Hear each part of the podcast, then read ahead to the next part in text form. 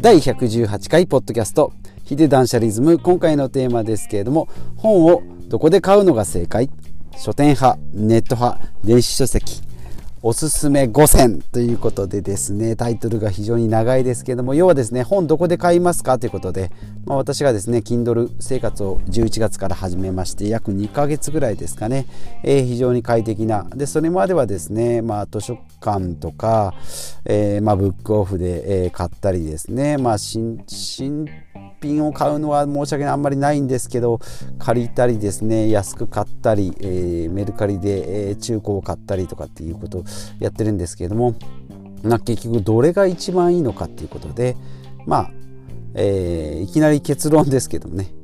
いろんなサービスをうまく使うというですねまあ、ほんやりした、えー、解決方法になってるんですけども、まあ、結局ですねどれか一つのサービスではなく、まあ、それをうまく使いこなす使いこなすっていうですね、まあ、自分のライフスタイルに合わせて、えー、使い分けるということですね、まあ、それぞれで、えー、メリット、まあ、デメリットもありますので、まあ、自分のライフスタイルに合った読書ライフを見つけることがおすすめということで、まあ、それはそうだろうということになると思うんですけども一応こういった形。でじゃあどんなところがあるんですかということでですねえー、っとまあどこで会うかということですね。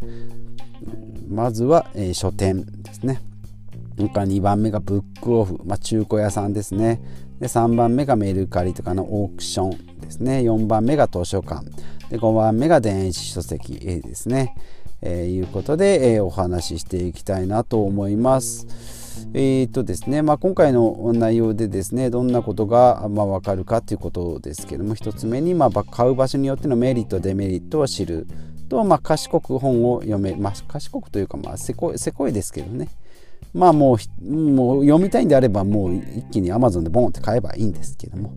まあ、こういうのがまあちょっとでもですね、えー、お得にできるよってことで、えー、2つ目。あなたのライフスタイル私とかにですねライフスタイルに合った本と、えー、合った本との付き合う方法。ちょっとしどろもどろですね。あなたのライフスタイル私のライフスタイルに合った本との付き合い方おすすめもご紹介ってことですね。はい、で、えー、早速どこで買うかっていう場所別ですね。まずは、えーと、今度はですね出会える度。1番目ですね、えー、どこで買うかっていう場所別っていうかですね、まあ、出会える度数の高いもの。欲しい本読みたい本新たな本が、えー、まだないけどちょっと探したいなっていう方はですね。まあこれは書店が一番ですね。やっぱりこう平積みしてあったりこうランキングがあったりですね。えそれがまあ一番いいのかなと思います。で、2番目は電子書籍ですね。おすすめ、進めてくれますからね、えー、いいのかなと思います。で、3つ目は図書館。まあ、ちょっと古いものが多いですけどね。まあでも種、種目別、カテゴリー別に分かれているのでいいのかなと思います。で、その次がメルカリ。まあ、メルカリはですね、もうピンポイントでこれ買うぞってなった時に、えー、安く買える。で、ブックオフの場合は、えー、さらにそこからですね、在庫の兼ね合いがあってないものもあるので、まあちょっと一番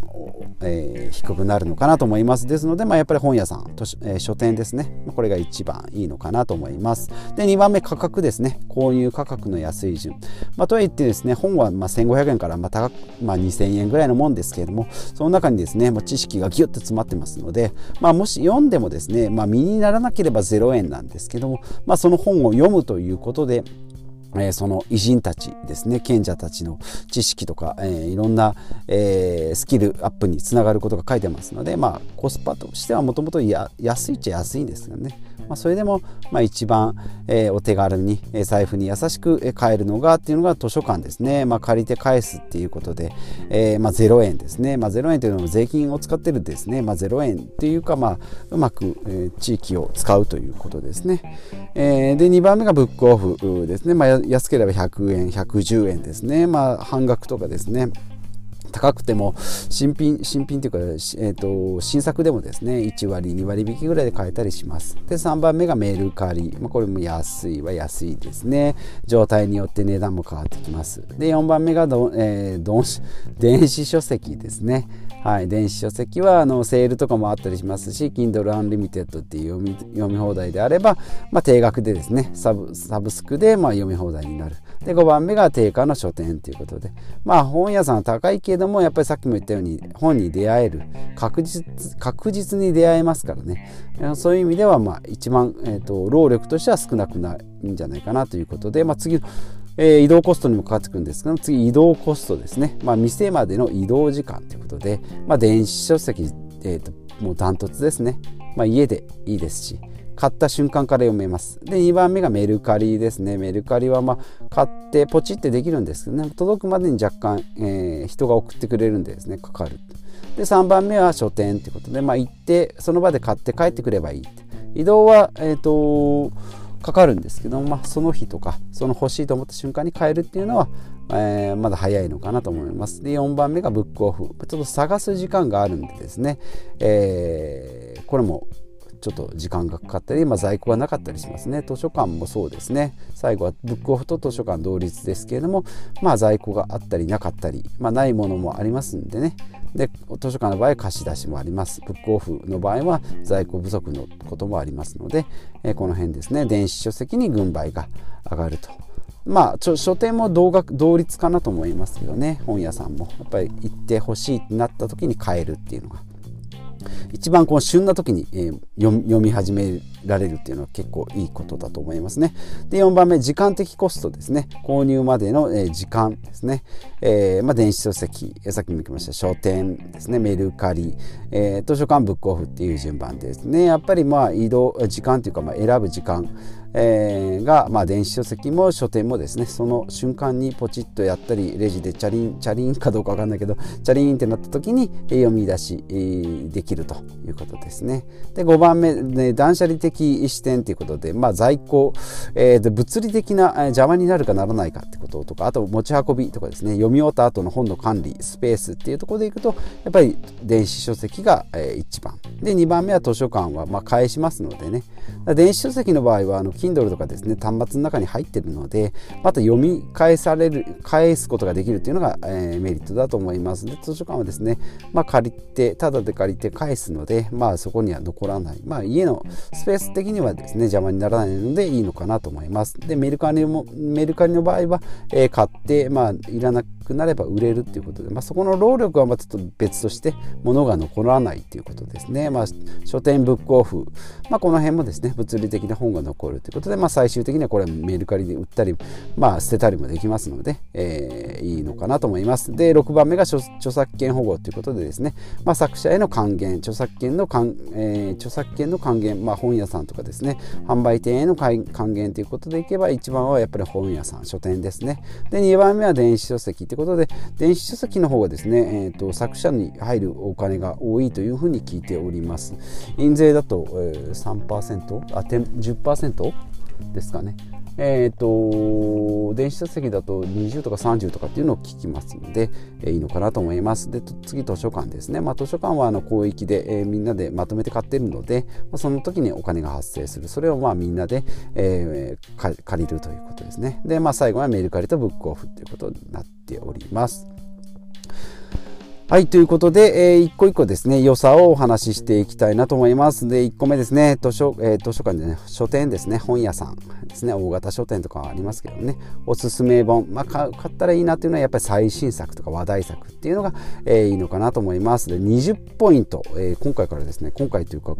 えー、これはですね、えー、ポイント制になっておりますけれども、えー、20ポイント。内訳ですけれどもね。出会える度数っていうのはもうマックス5ポイント。で価格コストですね。高いか安いかでいうと、まあ、ちょっと高めと。で移動コストっていうのは真ん中ぐらい。時間的コストっていうのはまあ割といい方ですよということで4ポイント。で断捨離的にはまあ物が残るのでまあ1と。で著作権保護はマックスの5ということでですね。トータルすると20ポイントですね、まあ、鮮度が高くですね。話題作ランキングのチェックや試し読みができるですね、えー、もちろんすぐ読みたくなったらその場で買えるですね、えー、次、えー、書店作者さんに利益還元ができるので、まあ、自己満足度も高いなと。本屋さんに還元したぞ。作者さんに還元したぞっていうのを後ろめたさがないということですね。でメリットデメリットとしては本屋さんまでに行か行かないといけないということと、まあ、定価ですね。まあもちろんですけど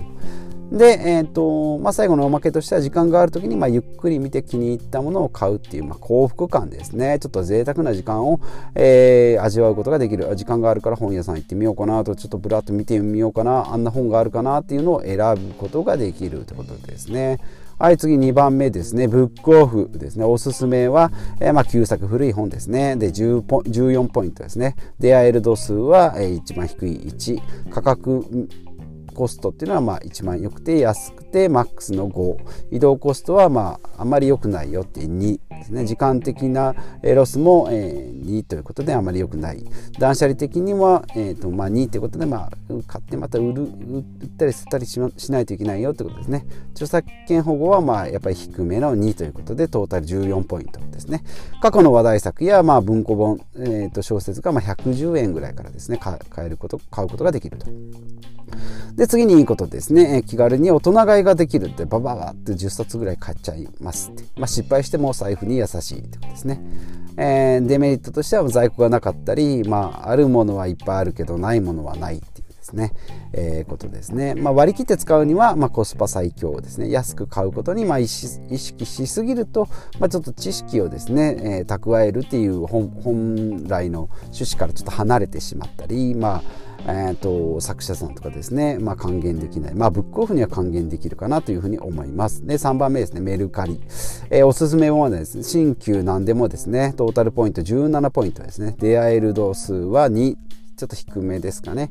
えー、価格コストはまあ真ん中あ3ポイント。移動コストは、えー、まあ割と良くて4ポイント。で時間的コストは3ポイント。まあ普通ですね。断捨離的にはまあ3ってこと普通ですね。著作権保護は低めの2ってことですね。一括検索でできるんで、まあ、全国調べることができるということで、まあ、一番安い、えー、状態は問わずですね安く買うことはまあできますよって、まあ、ただ300円以上なんでねメルカリの方針上、えー、300円以上の価格になります、まあ、まとめ買いとかはできるのかなと思います。価格交渉もできますんでねブックオフで、えー、ちょっと負けてよって言え言えないですけどねメルカリだったらあと50円ちょっとなんとかなりませんかっていうのはできますんで、えー、であと読んだらすぐまあ売れるってことですね、まあ、ただこれも300円以上だし送料もかかるし送料も200円からかかりますんでね、えー、本だとですねちょっとコスパが悪いのかな。私の場合は700円以上、まあ、1000円以上ですかね、えー、ぐらいに設定しておりますので、まあ、ここですねメルカリのちょっと依存が高くなると、えー、高くや、高く売ろう高く売ろうと意識したり、まあ、買う時は安く安くと思ってこだわりすぎてですねメルカリばっかりに貼り付くっていうことがありますので、まあ、これデメリットかなと思います。で、まあ、出品とかですね発送のテーマ送料手数料なんかがかかりますということで、まあ、サクッと買ってサクッと売るっていうライトな付き合い方を意識するのがまあ大事かなと思います。で4番目ですね。えー、図書館ということで参考文献歴史名著なんかがまあおすすめですね、えー、トータル20ポイントですね。出会える度数は真ん中の3価格コストはまあ0円なんでマックスの5移動コストは低めの2時間的コストもま2ですね。断捨離的にはマックスですね。残らないんで著作権保護としてはま普通かなと思います。で、えー、まあいいところとしてはみんなの税金でま成り立っているのでまあ逆に使わない手はないのかなと思います。で、え、利用が無料。ネット検索も今できたりしますしまあ、最寄りの図書館、えー、5軒ぐらいあってもですね最寄りの図書館で借り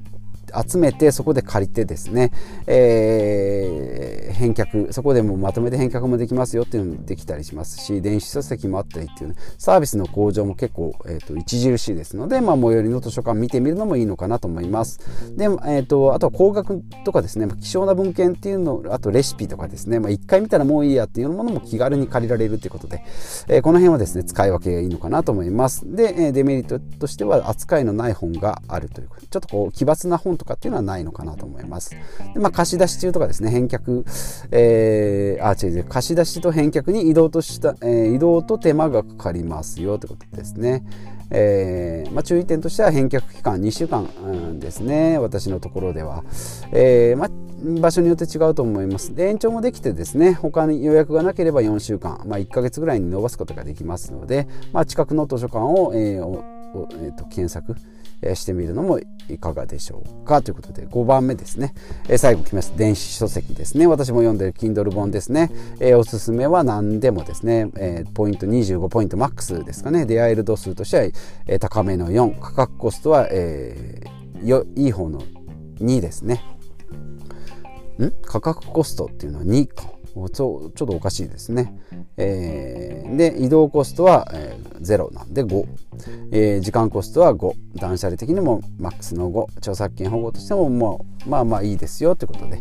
えー、メリットとしてはいっぱいありますけれども検索してダウンロードですぐ読める作者に利益還元ができる、えー、何冊分も持ち運べるので、えー、置いておくスペースがいらないということですね、えー、Kindle Unlimited だったらまあ読み放題なのでいろんな本もいっぱい、えー、読みたい本ですね。超おすすめですね。月990円ですけど、まあ、キャンペーンとかもありますのでセールとかやってですね半額だったり3ヶ月で99円とかですねそういうのもあったりしますので、えー、いいのかなと思います。で Kindle アプリだったらですね Kindle だけでなくスマホやパ,、えー、パソコンタブレットでも連携ができるんでですね。途中読んだ途中からまた Kindle で見ることができる、えー、他の PC で見ることができるこっそり仕事中にパソコンの隅っこで見ることができるってことですね、えー、で Kindle 端末だったら、まあ、紙のようなか、えー、読み心地で、えー、暗闇でも目に優しいということでこの辺はまああの Amazon の、えーと、レビューとかでも書いてますけどもね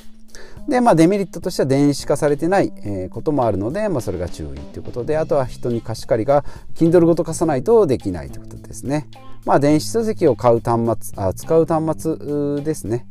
えーまあ、Kindle とかスマホ、えー、iPhone、Android ですね、タブレット、ネット環境によってまあ左右されるということがあるんですけれども、まあ、今ですね、大体まあどれもネットに今つながってますので、えー、いいのかなということで、今回はですね、えー、ちょっと長めになりましたけれども、えー、おすすめの本の、えー、探し方ですね、出会い方のお話をしていきました。えー、本をどこで買うのが正解書店派、ネット派、電子書籍おすすめ5選ということで、えー、本の解説をしていきました。ではまた次回お会いしましょう。